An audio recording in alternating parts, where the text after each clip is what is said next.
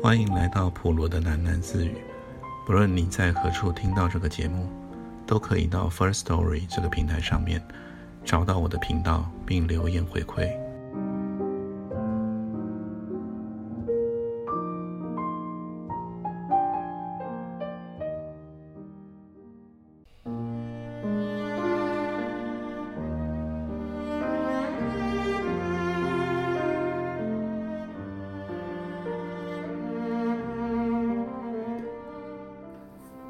今天是大年初一，在这边就跟先大家拜个早年，牛年行大运，财源滚滚来。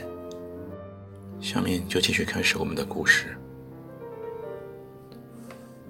每个人都想见到新先生，谁也知道这一天绝对不是好时机。已经连续多日，想求见新先生的人挤满在行政大楼的门口，挨赠着找机会混上三楼。有人整天沿着河边步道徘徊碰运气，有人竟想了办法守在厕所，但这天实在不适宜接近办公室。没有人不晓得新先生正在大发雷霆，合成再过一个月就要正式关闭了。意思是说，官方单位终于想通了一件事情，为什么要花上一大笔经费养一大群米虫呢？裁撤合成的消息在报纸上也引起过许多的争论，专家学者变来变去，就是没有多少人注意我们的心声。大家真正关心的是出路的问题，没有人乐意被移送去各地的小型游民收容所。这是合成最后一个夏天，封城在即，每个人都在卷铺盖打包清理，谁还能有好心情呢？我的垃圾场倒是大受欢迎，许多人前来讨纸箱、包装袋和绳子，也特别抢手。还有人为了我库存的旧背包真的差点反目成仇。表面上还是井井有条，暗地里合成啊早就全乱了，没有伦理了。像我这样坚守工作岗位的人并不多。这天下午，我照常推着垃圾途径活动大厅，瞧见不少人聚在那儿看电视。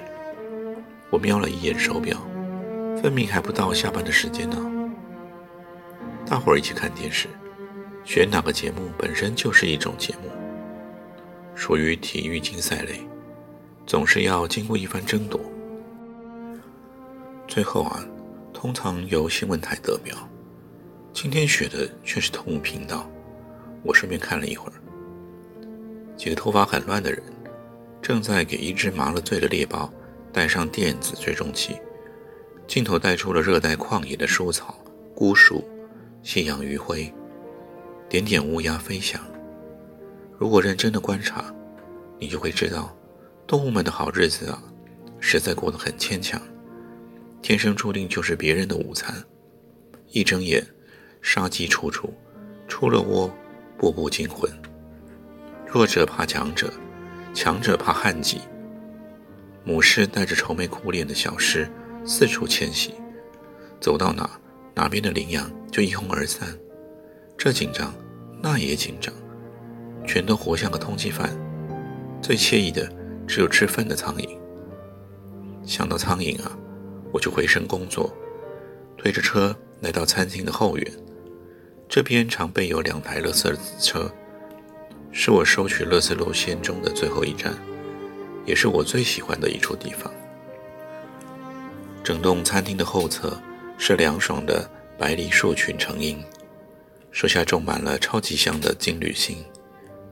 每当过了用餐的时间，这里就冷清下来，只剩鸟语花香。有人养了一只九官鸟，这鸟不知为何从来没学会说人话，鸟笼就吊在餐厅的后檐下。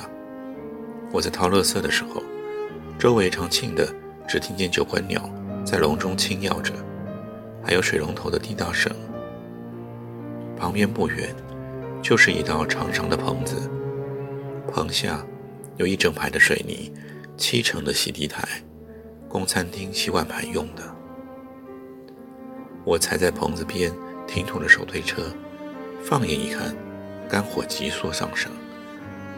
我直接穿过了厨房进入餐厅，有人连声喊我收厨余，我不搭理，忙推开前门。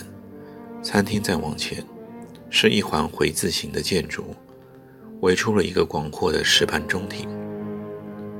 这时候没有什么人踪，我四处匆匆地跑了一圈，正考虑在往前的厂房区过去的时候，就见到有人沿着走廊向餐厅走来。护士小姐和那位肥胖的老厨娘一路猛聊八卦，愉快地步入餐厅。护士胸前捧着两盒像是点心的东西，我追上前和他们一起抵达洗涤台的旁边。看得出来我怒气冲冲，护士小姐先声夺人，语气放得很娇憨。拜托啊，天这么热，空气这么糟，我都快烦死了，休息一下也不行啊。洗涤台上仰颠躺着一个年轻男人，对于这男人我的了解有限，他刚来合成不久就挂了病号，接着他的病体兵败如山倒，一直没有离开过城中的诊所。没想到再次露面竟然消瘦成这副德行，他的全身骨架现在啊可说是一览无遗，因为他一丝不挂，仰躺着的他似乎没力气说话，只是不住望着我，眼睛里有一点哀求的意思。只休息一下下，他身上的肥皂沫都快干了，你把病人光溜溜的搁在这里跑去聊天，有没有把人家当个人啊？护士于是拉拉胸口的衣襟，做出气闷状，真难怪他呼吸不长。看他那身修改过的火辣护士装，紧绷贴肉到那种地步，万一蟑螂闯进去啊，也免不了要断气。我还不够关心吗？那我干嘛帮他洗澡啊？他说。是哦，关心。我走进旁边的活动病床，顺势用身体遮住了床头的病记牌。他叫什么名字啊？嗯，连自己的病人叫什么也说不出来，真是败给你啊。我说啊，他叫麦……呃，我取下了整份病记，找名字。瑞德，他叫做麦瑞德。是吗？护士接过资料看了看，谁记得那么多啊？我都叫他小麦。一旁想打圆场的厨娘终于插嘴成功了，却说了一句完全离题的话：早晚啊，就是这几天啦。不劳他提醒，也不用城里多少人传说，诊所中啊有个年轻人快要一命呜呼，说我的垃圾焚化炉将会再有一次特别的任务，只要看看这位小麦的气色，谁也算得上他准行将就木。一座即将撤空的城，一个垂死的人，漂亮，再也没有比眼前更和谐的画面了，只差来上一支乐队走哀歌降半旗。护士嘟起了小嘴，不生委屈，拿起一块毛巾使劲地开抹着病人。他带着哭音说：你也帮帮忙啊，连医生啊都跑了，叫我还能做什么？这点我无法反驳，诊所早已经先一步关门大吉，厂房则是收了大半的生产线，连餐厅附设的福利社也共襄盛举。货源只出不进，想买什么都是抱歉已售完。晚上八点不到就播放晚安曲，大家一起发愣，看城里的日薄西山。护士的眼泪真的飙了出来。早知道啊，我上个月就辞职啊，都没有人在工作了，我招谁惹谁，做越多越让别人说闲话。我只好安抚他：别别别，城里啊怎么少得了你这么伟大的人啊，不说别的，就为了你的护士证吧，也该坚持到最后一天呢。他马上摘下了挂在大胸脯前的证件，塞进我的手里。喏，给你了，麻烦帮我扔了，省得我还要找垃圾桶呢。我的大小姐啊，不说证件，就看你那身漂亮的护士服，我跟你保证啊，没有人穿起来比你好看。我说要是办一个世界护士小姐选美大会，别人跟你简直没得比啊。他的泪痕犹在，已经开始有了一点笑意。我继续加油。所以说啊，什么身份啊就做什么事，你的身份美呆了，再笨的人也不用想嘛。好好照顾病人，谁还敢说什么闲话？护士小姐笑到一半，察觉出这是奚落的意思，撒赖了。哎，那我想请问啊，你又是用什么身份来跟我说话啊？照惯例啊，我败下阵来，去厨房要了一桶热水。我接手帮小麦洗澡，护士和厨娘洗手离开。真是个大白痴，人有身份的话，干嘛留在合成啊？我问小麦，小麦不回答，他的裸体任我擦洗中。其实我未必比他不尴尬，这种冷场啊，让人着慌。要是边上的九官鸟啊，能发个鸟音也好，但他只是偏起头，很有欣慰地瞧着我磨练社交能力。瑞德，你几岁了？依我看，差不多二十七岁吧。怎么会来合成呢？信用卡乱刷吗？哦，对了，我忽然想起来，你不是第一个让我帮忙洗澡的男人啊。上一个是老人嘞，有多老啊？哎，你加上我的年纪啊，都没他老。再加上这只九冠鸟也不够。他叫做秃鹰。他是怎么进来合成的？瑞德，你猜猜。我提示，不是破产。你猜猜看啊。啊，没问题，我让你好好想想。啊，真瞎，别猜了。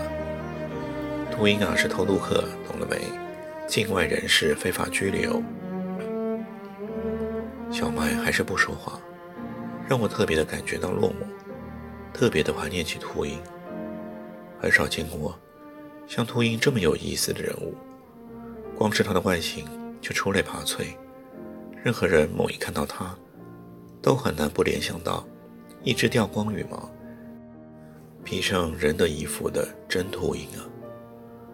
因为老化与骨质疏松症，秃鹰的颈椎从多年前就渐渐地向前弯折，直到整个脖子与地面平行。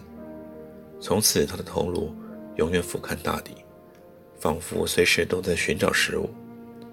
就算与人谈话的时候，他也不抬头，只吊起双眼往上瞪，推出壮观的抬头纹，看起来很有万分怀疑一切的味道。其实这种身形最适合观察小姐们的臀部，也方便捡拾地上的烟蒂。秃鹰的另一个特殊之处在于，它赖在合成的历史够悠久，它是城里最资深的老鸟，你可以直接说它是老中之老，鸟中之鸟。一般而言，人们迁入合成以后，为了早日取回公民的身份，只有拼命的工作，直到清偿了四分之一的债务，得到公家相对提拨的一笔生活基金，以及一纸全新的身份证明，回乡去重新做人。人们居留合成的时间从几个月到数年不等，出城的时候也有一些人选择了远离家园的方向，而秃鹰的大问题却出在他没有故乡。秃鹰来自一个据他形容只有鸟蛋大的、没有几个人能顺利念出发音的小国家。多年以前，当秃鹰远走天涯非法打工的时候，恰巧他的祖国一分为三，三个鸟屎大的新国家都不承认他的护照，他忽然变成天涯孤处。可惜年纪实在大了一些，缺乏可爱与可怜的特质，没有人接济他。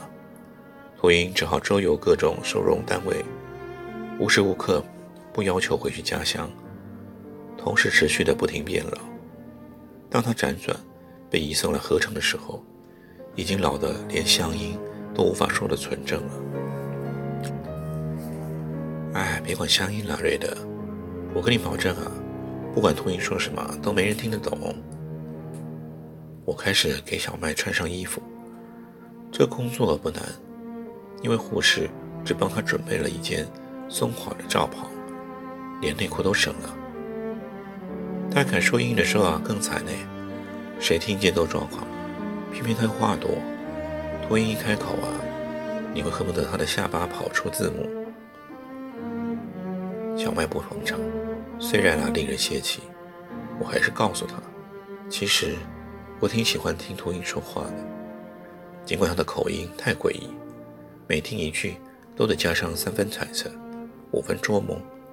但正巧就是这种沟通模式加深内容的隽永。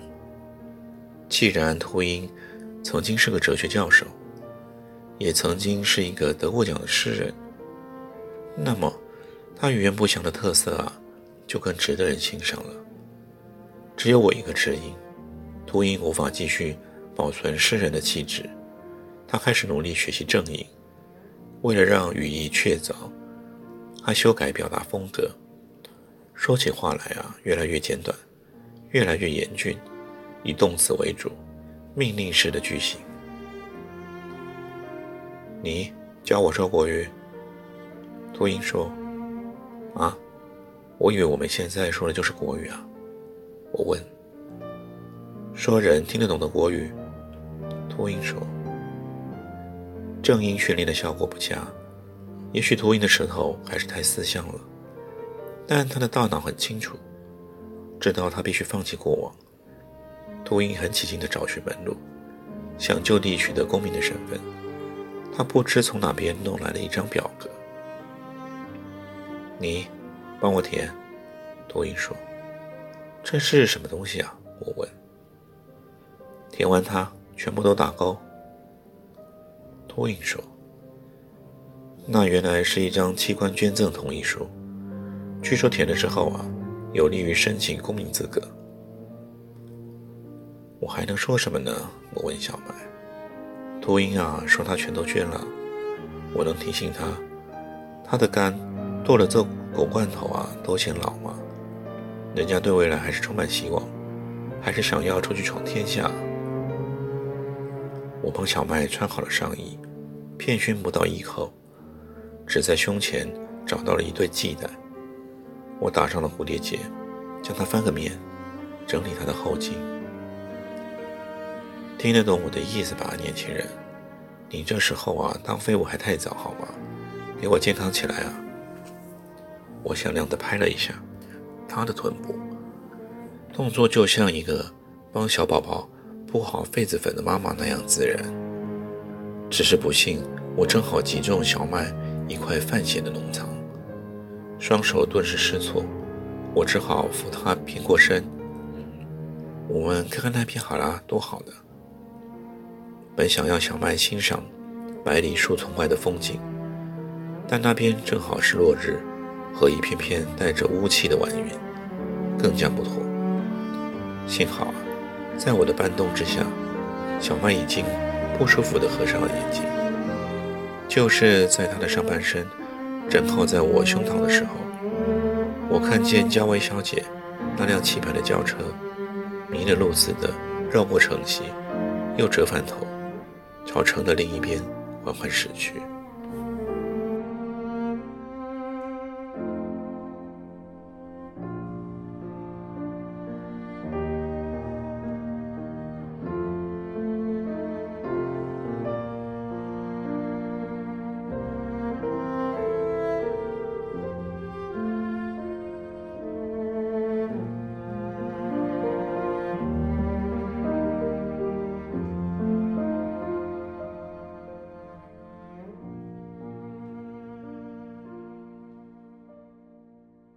今天就先听到这里，我们改天见。